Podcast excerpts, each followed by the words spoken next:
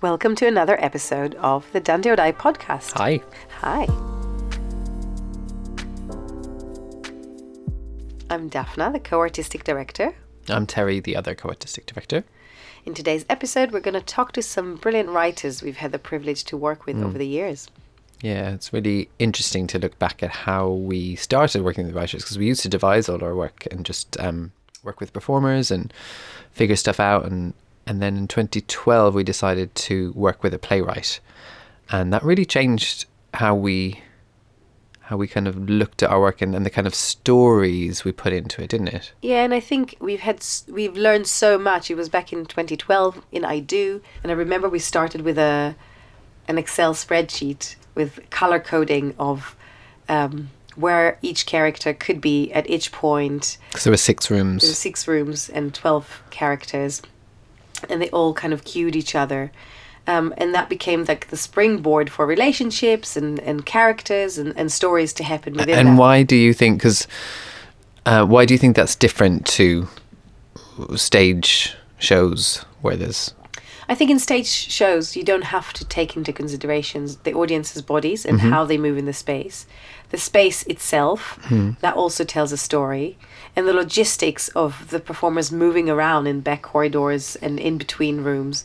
So I think what what we've learned is how to kind of tailor all these together, and not create necessarily an immersive show that uh, the audience is free to roam around and make their own story. We it was really important to us to make a cohesive story that we know what is told to the audience, but that involves a lot of um, logistics. logistics. The writer has to kind of write into their script loads of the things from that real space um, and make that work. That's why I'd love to hear from them a little bit about what it's like to collaborate with a site-specific company that uh, have initiated a concept and, and writing into that format that may already be existing. Mm. So the first person we're going to chat to is Andrew Muir. I'm passionate about theatre. I am absolutely passionate. Theatre and Manchester United pretty much are the two um, things that uh, if you cut me up in my blood, you'd see that sort of stuff. So we asked Andrew uh, about what he remembered, what his initial thoughts were when we met him in a leisure centre in Dorking at an aqua aerobics class. I remember his face that day. Did you do the aqua aerobics class? I th- I did. I'm not sure if he did. You did it. Oh, and actually, I'm not sure we did. No, we didn't. I didn't do it. I didn't do it. It wasn't. It was the trampoline class that I did.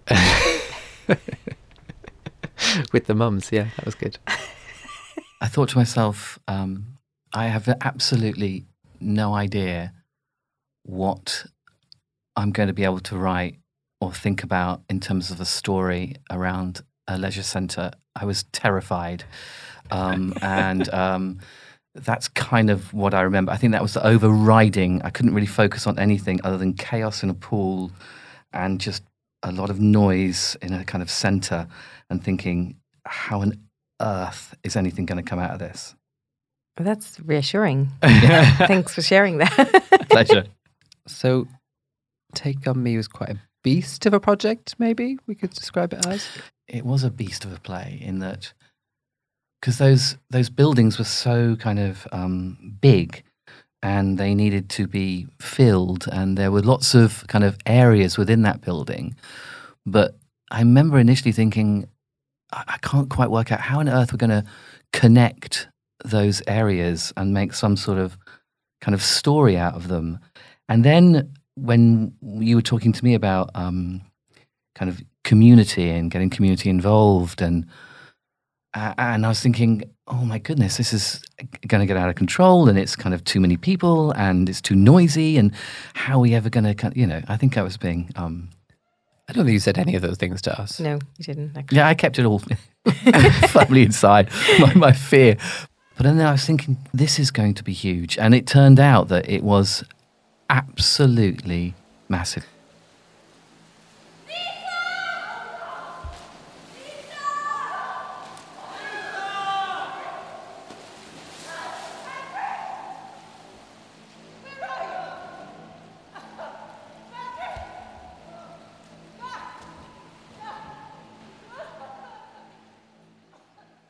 the journey, at times was absolutely mad because there were some centres I remember there were like stairs involved, or there was like you had to go up this way, that way, this way, that way. And I always thought, um, how do we keep them engaged? And if I'm honest, that was the the biggest thing for me, and it, it still to this day is the biggest thing for me, Mm. and it's the biggest thing when I think around writing site specific theatre, is that how do you keep an audience engaged when the scene drops and you're being asked to travel from one to the next? Mm. How do you because you know it's it's only natural. In fact, when you know even when I was there and I was there a lot and you'd end up like whispering to the person next to you or something like that, you know. And so you'd kind of you drop out of the story. Mhm. And I felt what we did with Take On Me is to under it really was quite lovely to underscoring those transitions did I think go some way to help maintaining engagement from one scene to the other. Yeah, and I think we learned on the way as well, didn't we? Like Yeah. as we went, we Yeah. found oh, this character can actually just pop up on the way. That's and right. walk past the other, or You be saw- sitting in the corner, and Exactly. the audience walk past them and go, "Oh, that's a really nice little detail." Yeah. That Yeah. we found different ways of doing that. The longer Yeah. we, we ran it for. You saw them run past at times, didn't you, and things, and then you'd see the audience go, "Oh, what? There they are. I wonder where they." But that there were some times where you couldn't get the audience uh, to line up. There was no room. Yeah. you know. Yeah. So it was just physically, it was very difficult at times because you were you were bound to break out of the focus and of the concentration on the story because you're being asked to kind of shuffle up in a certain way. Um, and I suppose that was one of the things for me. I had to get. I was quite precious to begin with, if I'm honest. Mm. Oh, can you talk a bit more about that? That's interesting. Precious Really? about what? yeah, it is. I was like precious, precious about the art. What- it's what are like- the things you had to let go of One of in the your things I writing had to let go was that focus. Mm. Was that constant sat in a darkened auditorium, you know, focusing on the story being played out for ninety minutes, whatever, without really any distractions. I mean, obviously, it could be a rubbish play and be bored and all the rest of it, and that's fair enough. But at least you're staying in one place and you're kind of like focused on this kind of story being played out. Whereas with Take On Me, there are so many distractions. And I remember, I don't know whether you remember, guys, but I. I got really upset once. It was during a rehearsal, and I couldn't hear the words because do you remember we did we weren't. I mean, we didn't have the funding for it. We couldn't just stop people from being in the leisure center Mm-hmm. so we were having to kind of work around everyday people just coming in, doing their classes, being in the gymnasium, and I couldn't hear the words. Now, and I was like, Andrew, just calm down, stay calm. Don't be precious. Just allow this. This is what it is. This is organic, and it's going to evolve. And you know, I was, I was really getting so wound up by it. And then I think what you did, Daphne, is you called a two-day rehearsal at Central or something like mm-hmm. that, where finally we went into this rehearsal room and there was peace around the words and I could finally hear my words. And I was thinking to myself, God, you are so precious. Just let it go, you know. Um, but at the same time, it was nice to hear it because then like you could hear what was wrong, or you could hear, you know, stuff that maybe needed to be changed, etc. Um, so I remember that, um, and that is something that I will always take away from from that experience. And I, I, I promise you now, both of you, I'm a lot less precious about my words. Speaking to Andrew really reminded us why it's so important to be in a space when you're creating a piece because it really provokes all your senses. Like being in a really hot, humid, loud leisure centre pool really changes what you think of a space. And we always play with that, don't we? So, like in I Do, I remember each room had its own temperature. Like the grandparents' room was always quite hot. Um, oh, and I remember there was uh, like the, the physical things in the room that kind of feed into the emotional state of characters. Like the the mum of the bride, she puts a cold hair dryer up her skirt. My I remember talking to my aunt after the show, and she was like. I've done that. it put her right back into this really stressful situation she'd been in. So, like, those physical experiences are really fun. So I think what happened then is that we had we had the buildings. We Yeah. had we knew that when we when we came together to work on this, we Yeah. had uh, six different leisure centers on board in Surrey. Seven, I think. Seven. yeah. Yeah. Um, and we did some visits Yes, together. yeah, yeah, yeah, I Like remember. the day we Yeah. went to, To the pool. the pool Yes. in Dorking, or um, we remember we we just had chats with people who use We the did. leisure center, whether they go to dance classes or the gym, and we Well, did like call outs for people I to come and speak with yeah, us. yeah. I think we got a lot of stories there. I think from those uh, stories, we realized like the community coming together in a space like that is really something we want to put at the heart of what I agree, and I think that's how we. Mm-hmm. found that Lisa character, or at least I remember. Um, and they were all coming in for like coffee mornings and things. They would be Mm. using that space, that co- that cafe, to come in and, and drink and um, chat and talk and laugh and all the rest of it. And so it made sense that this uh, this this female character was, for the first time in a while, trying to engage or re-engage with some sort of community.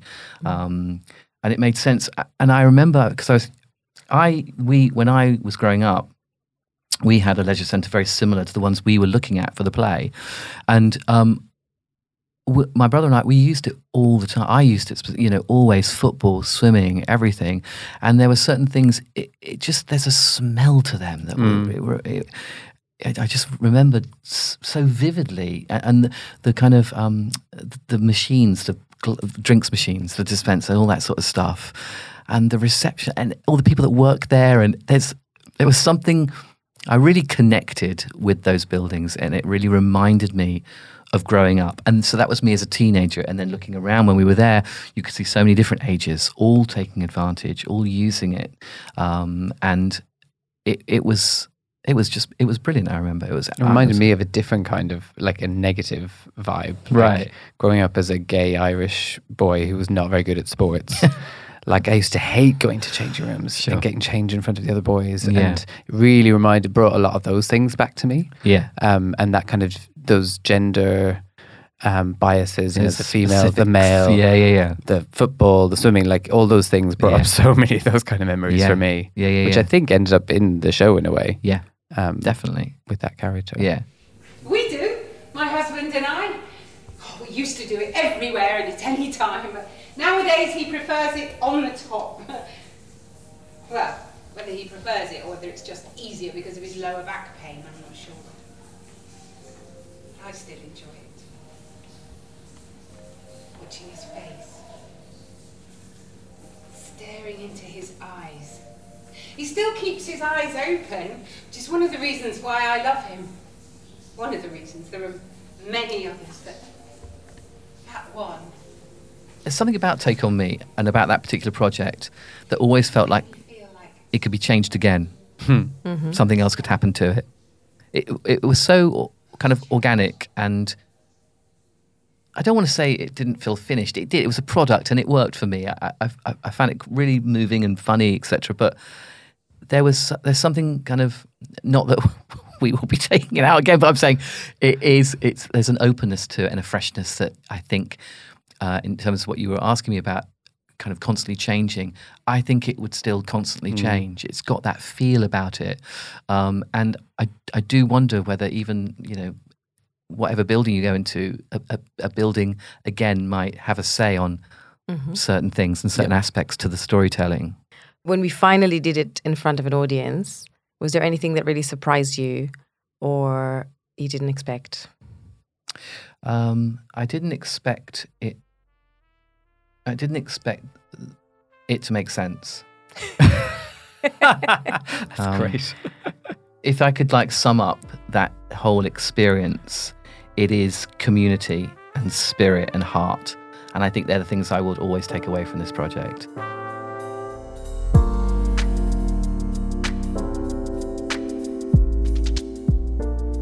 And then there was Skin Hunger, which was a bit of a departure for us, wasn't it? It was, yes. Um, it was in the middle of the pandemic, and we were really frustrated because we were in isolation for I think four months at that point. And I remember sending you that picture of a Brazilian care home, saying, "Terry, look at that. There is a there is a piece in that. We should make a show about that." Yeah, it was just these two people hugging. through a plastic sheet. Um, and that was the springboard for the show.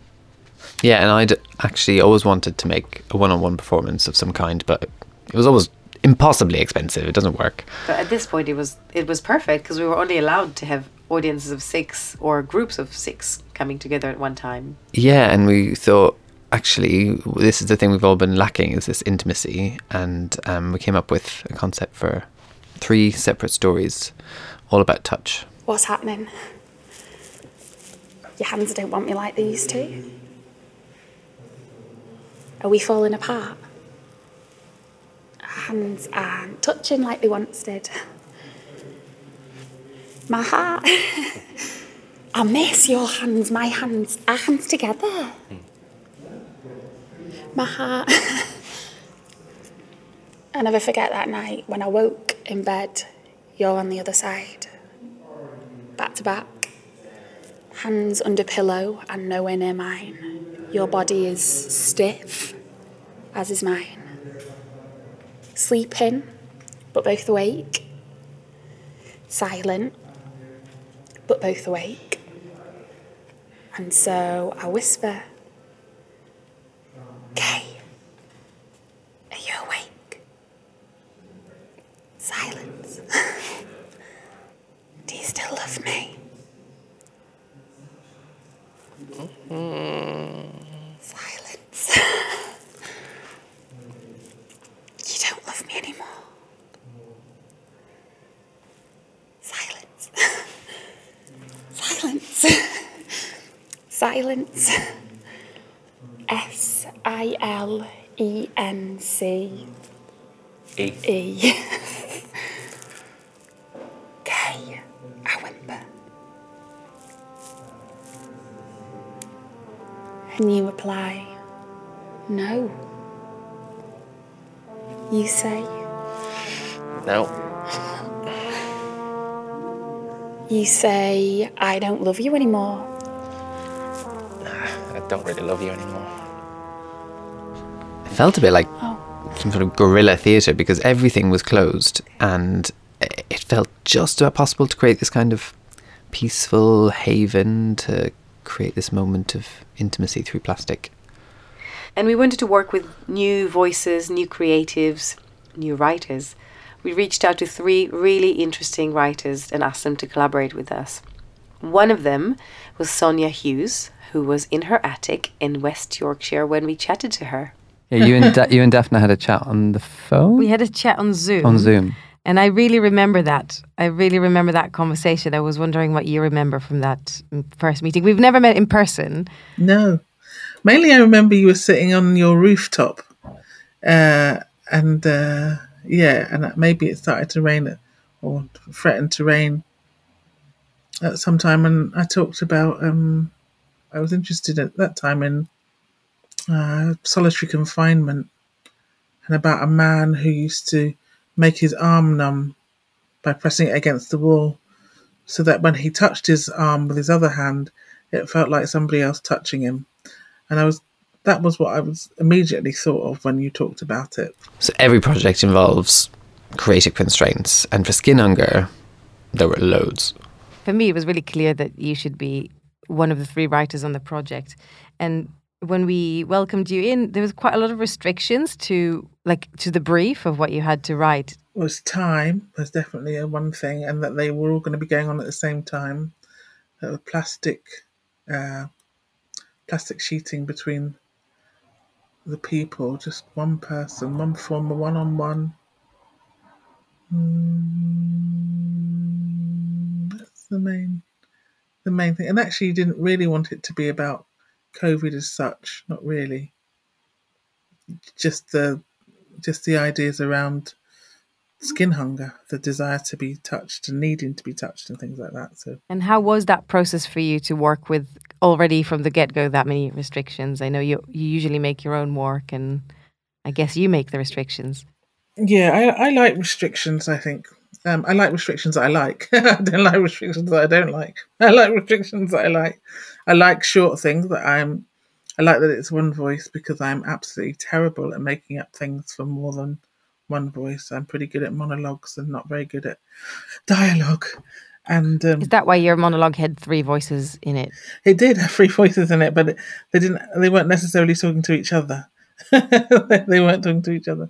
So um, yeah. So I, I I've I like that, and I like the, the shortness of the span of time, and yeah, I, uh, those things actually are good for me. If you said you can do anything you like and it can be as big as you like and many people as you like, and I, I just I would just go. Okay, I'm not. Uh, no, thanks. Bye. no. Another new element of Skin Hunger for us was using personal experience. Like we've often used personal experiences to springboard or to inspire stories, but this was a bit different. And Sonia was so generous with how she brought her story into the piece. Uh, it was happening as she was writing it, so it was almost like a documentary. So how how did you like put us into your mind or into your attic, wherever you were, were, like how did you approach the task itself? Like what did you do to figure out how to start writing or to come up with a concept? I mean, well, it was very real because at the time my, my dad was living with me and um, he had he had dementia, and it was very tricky looking after him. Yeah, tricky, um, complicated, and lots of love, but also things that were going on were beginning to arouse ideas of disgust around for me, but also he was losing hmm, the knowledge of disgust because it's a learned thing, disgust. And so touch was tricky, and I knew that probably what I needed to do was to to hold him more and touch him more, but found it less and less like I wanted to do that. So there was something that was happening real in real time that was happening in my house and I and I think I always use writing or making it art to understand something, to to know something about something. Not not I can't. That's why I'm not really good at writing fiction because I need to know I kind of what's going on in my life now what do I need to figure out? What do I need to look at and explore and examine in detail in order to understand what's going on? So that it kind of was an opportunity for me to look at this relationship that I wanted to be better. It had been beautiful before and was beginning to get tricky because maybe we were, I don't know, we were about 10 months into the pandemic when you approached me. So it was becoming tricky. Um, yeah, so that was finding out something that I needed to find out about me and my dad. That's that's kind of that's the beginning, and then just writing down things that happened. Just I think I'd even started doing that beforehand, just writing down the the half conversations, the conversations, and noticing the repetitions of what went round and round for him and for me, and uh, yeah, that was. You wrote this piece which has it has you in it it has your dad in it and it also has the performer in it.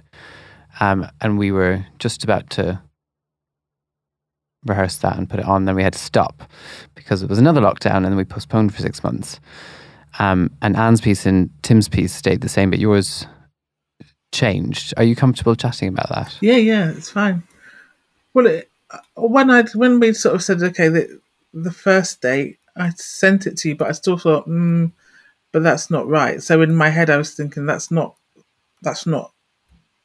Uh, I can't remember what it was I didn't like about it, but it's something that did it was wasn't quite right. So I thought I'm going to work on it anyway. And then, unfortunately, my dad died in that time of between in the gap between the. And I thought, well, you know, that's uh, that is an ending. That is an ending. That is that. That's what happened. And also, in the last few mm, weeks and months of his life, then I'd kind of got much more used to doing the physical stuff with him, not just the care physical stuff, but the love physical stuff. And then, of course, when he was dying, I mean, that is what happened when he died. I, you know, I was very much holding his hand as, as much as I could, um, stroking him, making him know that I was present.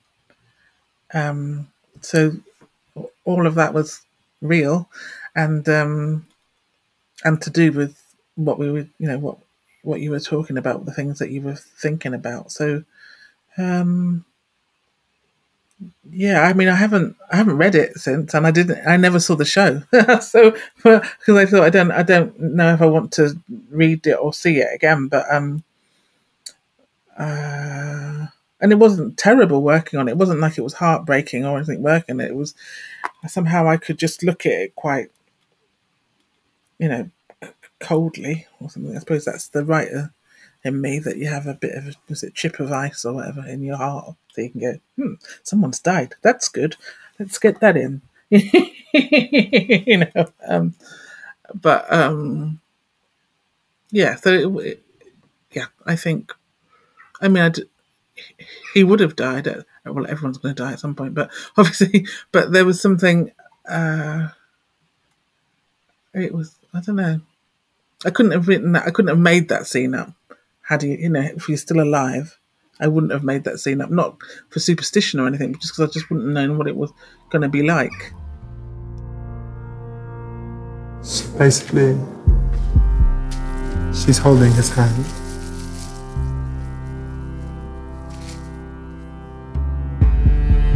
You can go now. You can go now. There's nothing more for you to do, Dad. Nothing more for you to do, Dad. I love you. I love you. I love you, darling Dad. I love you, darling Dad.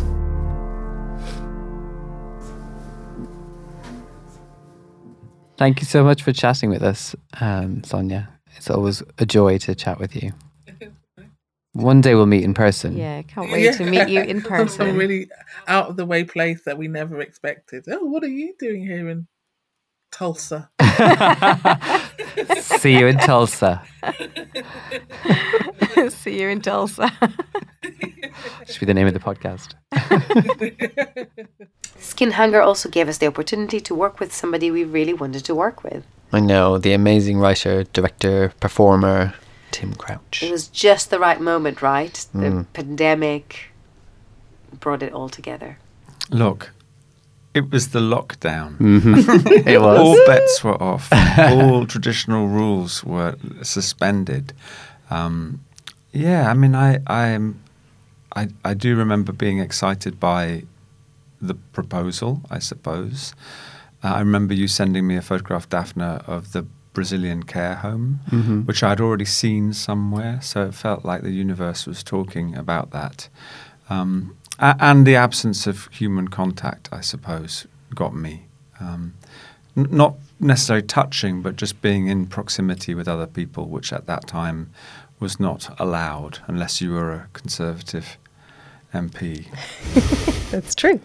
With my work, I, I write the space. I always try and write the space, not just the words. And I also write the encounter, I suppose, in all the theatre, in the more traditional theatre, not the one on one, but you know, the encounter between a performer and a an audience or a stage and an audience. Uh, there is always something of the narrative of that encounter in the work that I write anyway.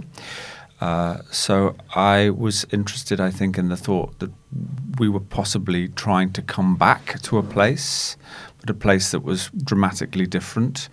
Um, so, yeah, a, an audience reconnecting with a performer, I suppose, uh, through a prophylactic, through a, a sheet of plastic. So not not freely and not openly, but a tentative, delicate stepping towards each other, I suppose. N- not fulsome because it couldn't be fulsome. So, so that was the kind of take on the piece that I wrote, which was an idea of a performer, yeah, making redresses to their audience, I suppose. Uh, uh, asking to some degree for forgiveness, and and, and the the enjoyment for that was to play the, the the duality of both just a relationship playing out between two people, and also a sort of metaphorical landscape of of an audience. Yeah, an audience deciding whether to reconnect with live art again, I suppose, on that level. Interestingly, I guess what you're saying about that one-on-one nature of skin hunger.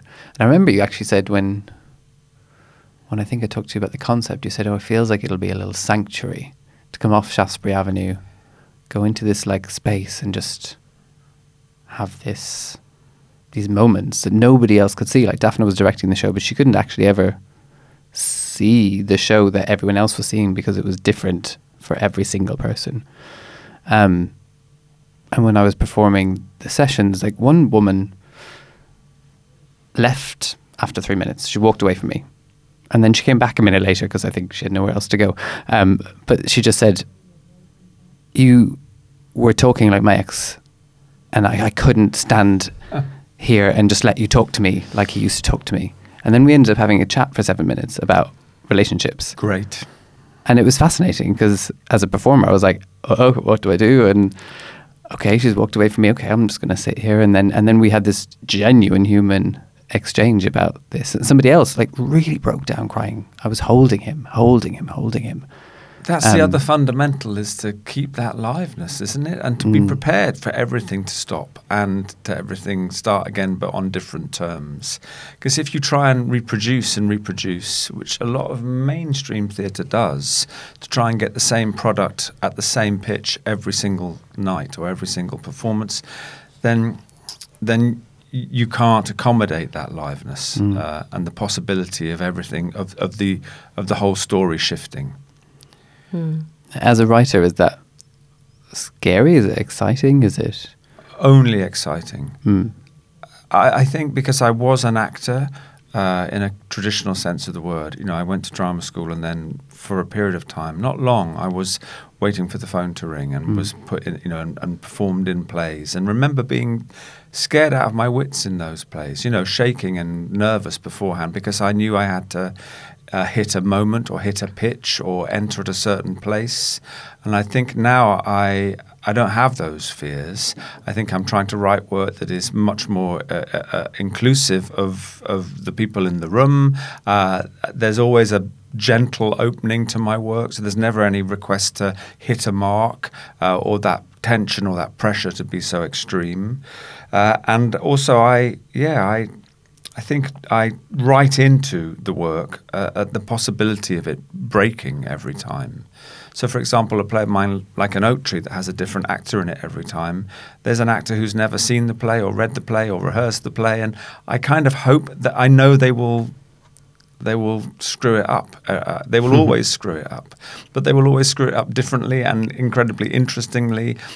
Perfection is really boring, you know. So if you understand that, that there isn't a, you know, art is not. Uh, it's not an attainable thing. It's a process. It's not a product.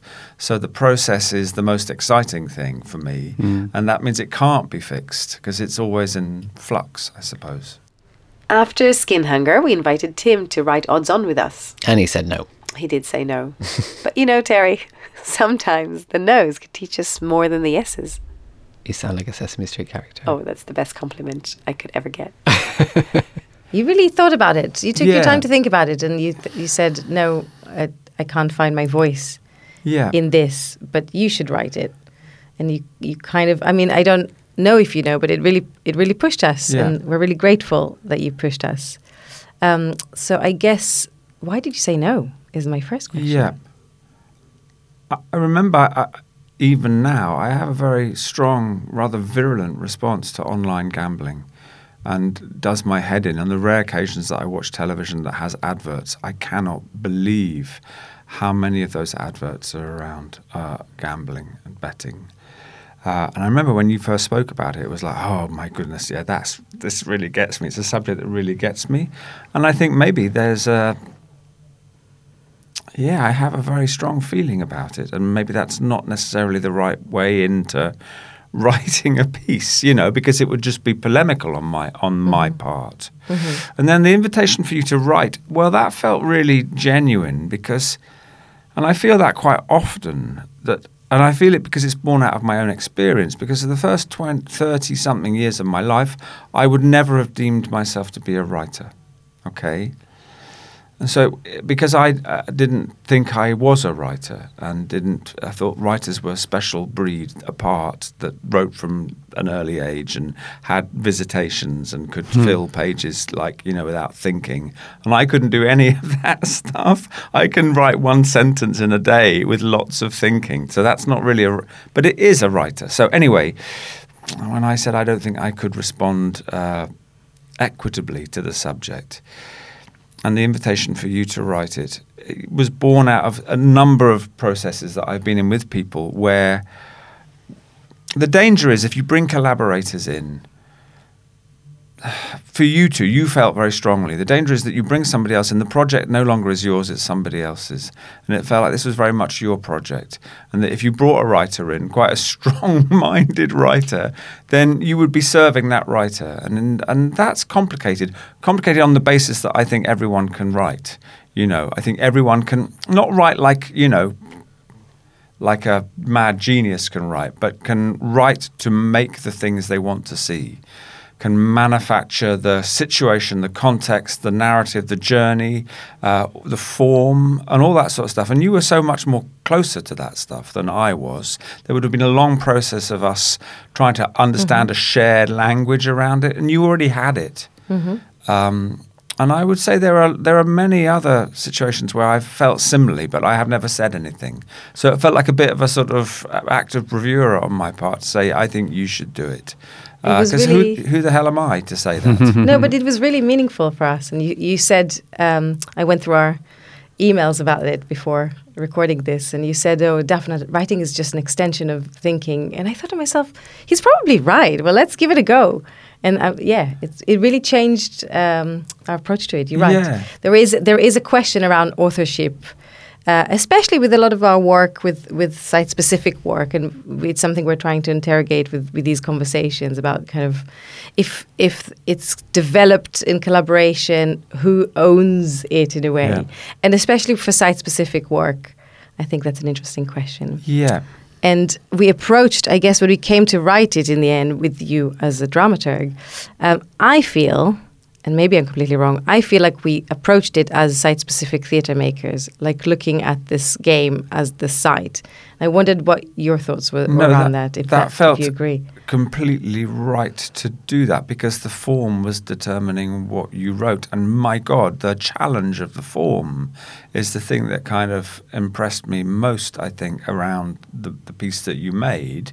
Because you were not only just telling a story, but you were finding different ways of telling that story. You were working in a medium that you weren't ex- used to uh, and trying to find an interactivity in that medium, which is in its infancy to some degree, and also write uh, a piece that was not, you know, propaganda as such, um, that honoured the character in the story, which I thought it did beautifully. There wasn't a simple answer to it. Um, yeah, uh, yeah. it- the, the, the distinction between writing and directing, I suppose, is that with a writer you start with nothing, but it didn't feel like you had nothing to start with. You had lots of stuff. You had lots of stuff, like you know, this is the technology. Oh my God! So you think about that te- technology.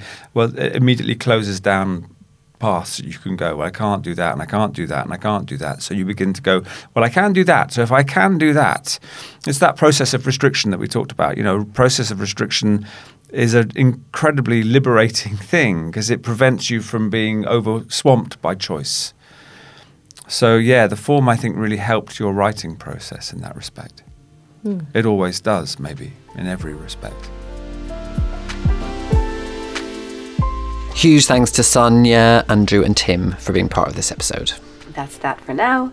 If you want to know more about our work, head to our website, danteordie.com. It's all there. And if you have any questions for us, uh, we'd love to hear from you at Dante or Die, hashtag DOD podcast. Thank you to our producers, Marie Horner and Erica McCoy. And to Yaniv Fridel for his brilliant music. Huge thank you to our Dante team Lucy, Sophie, Caitlin, Catherine. You've been amazing. The podcast was recorded at Phoenix Court and Soho Sonic Studios. And it's been funded by Arts Council England. So thank you.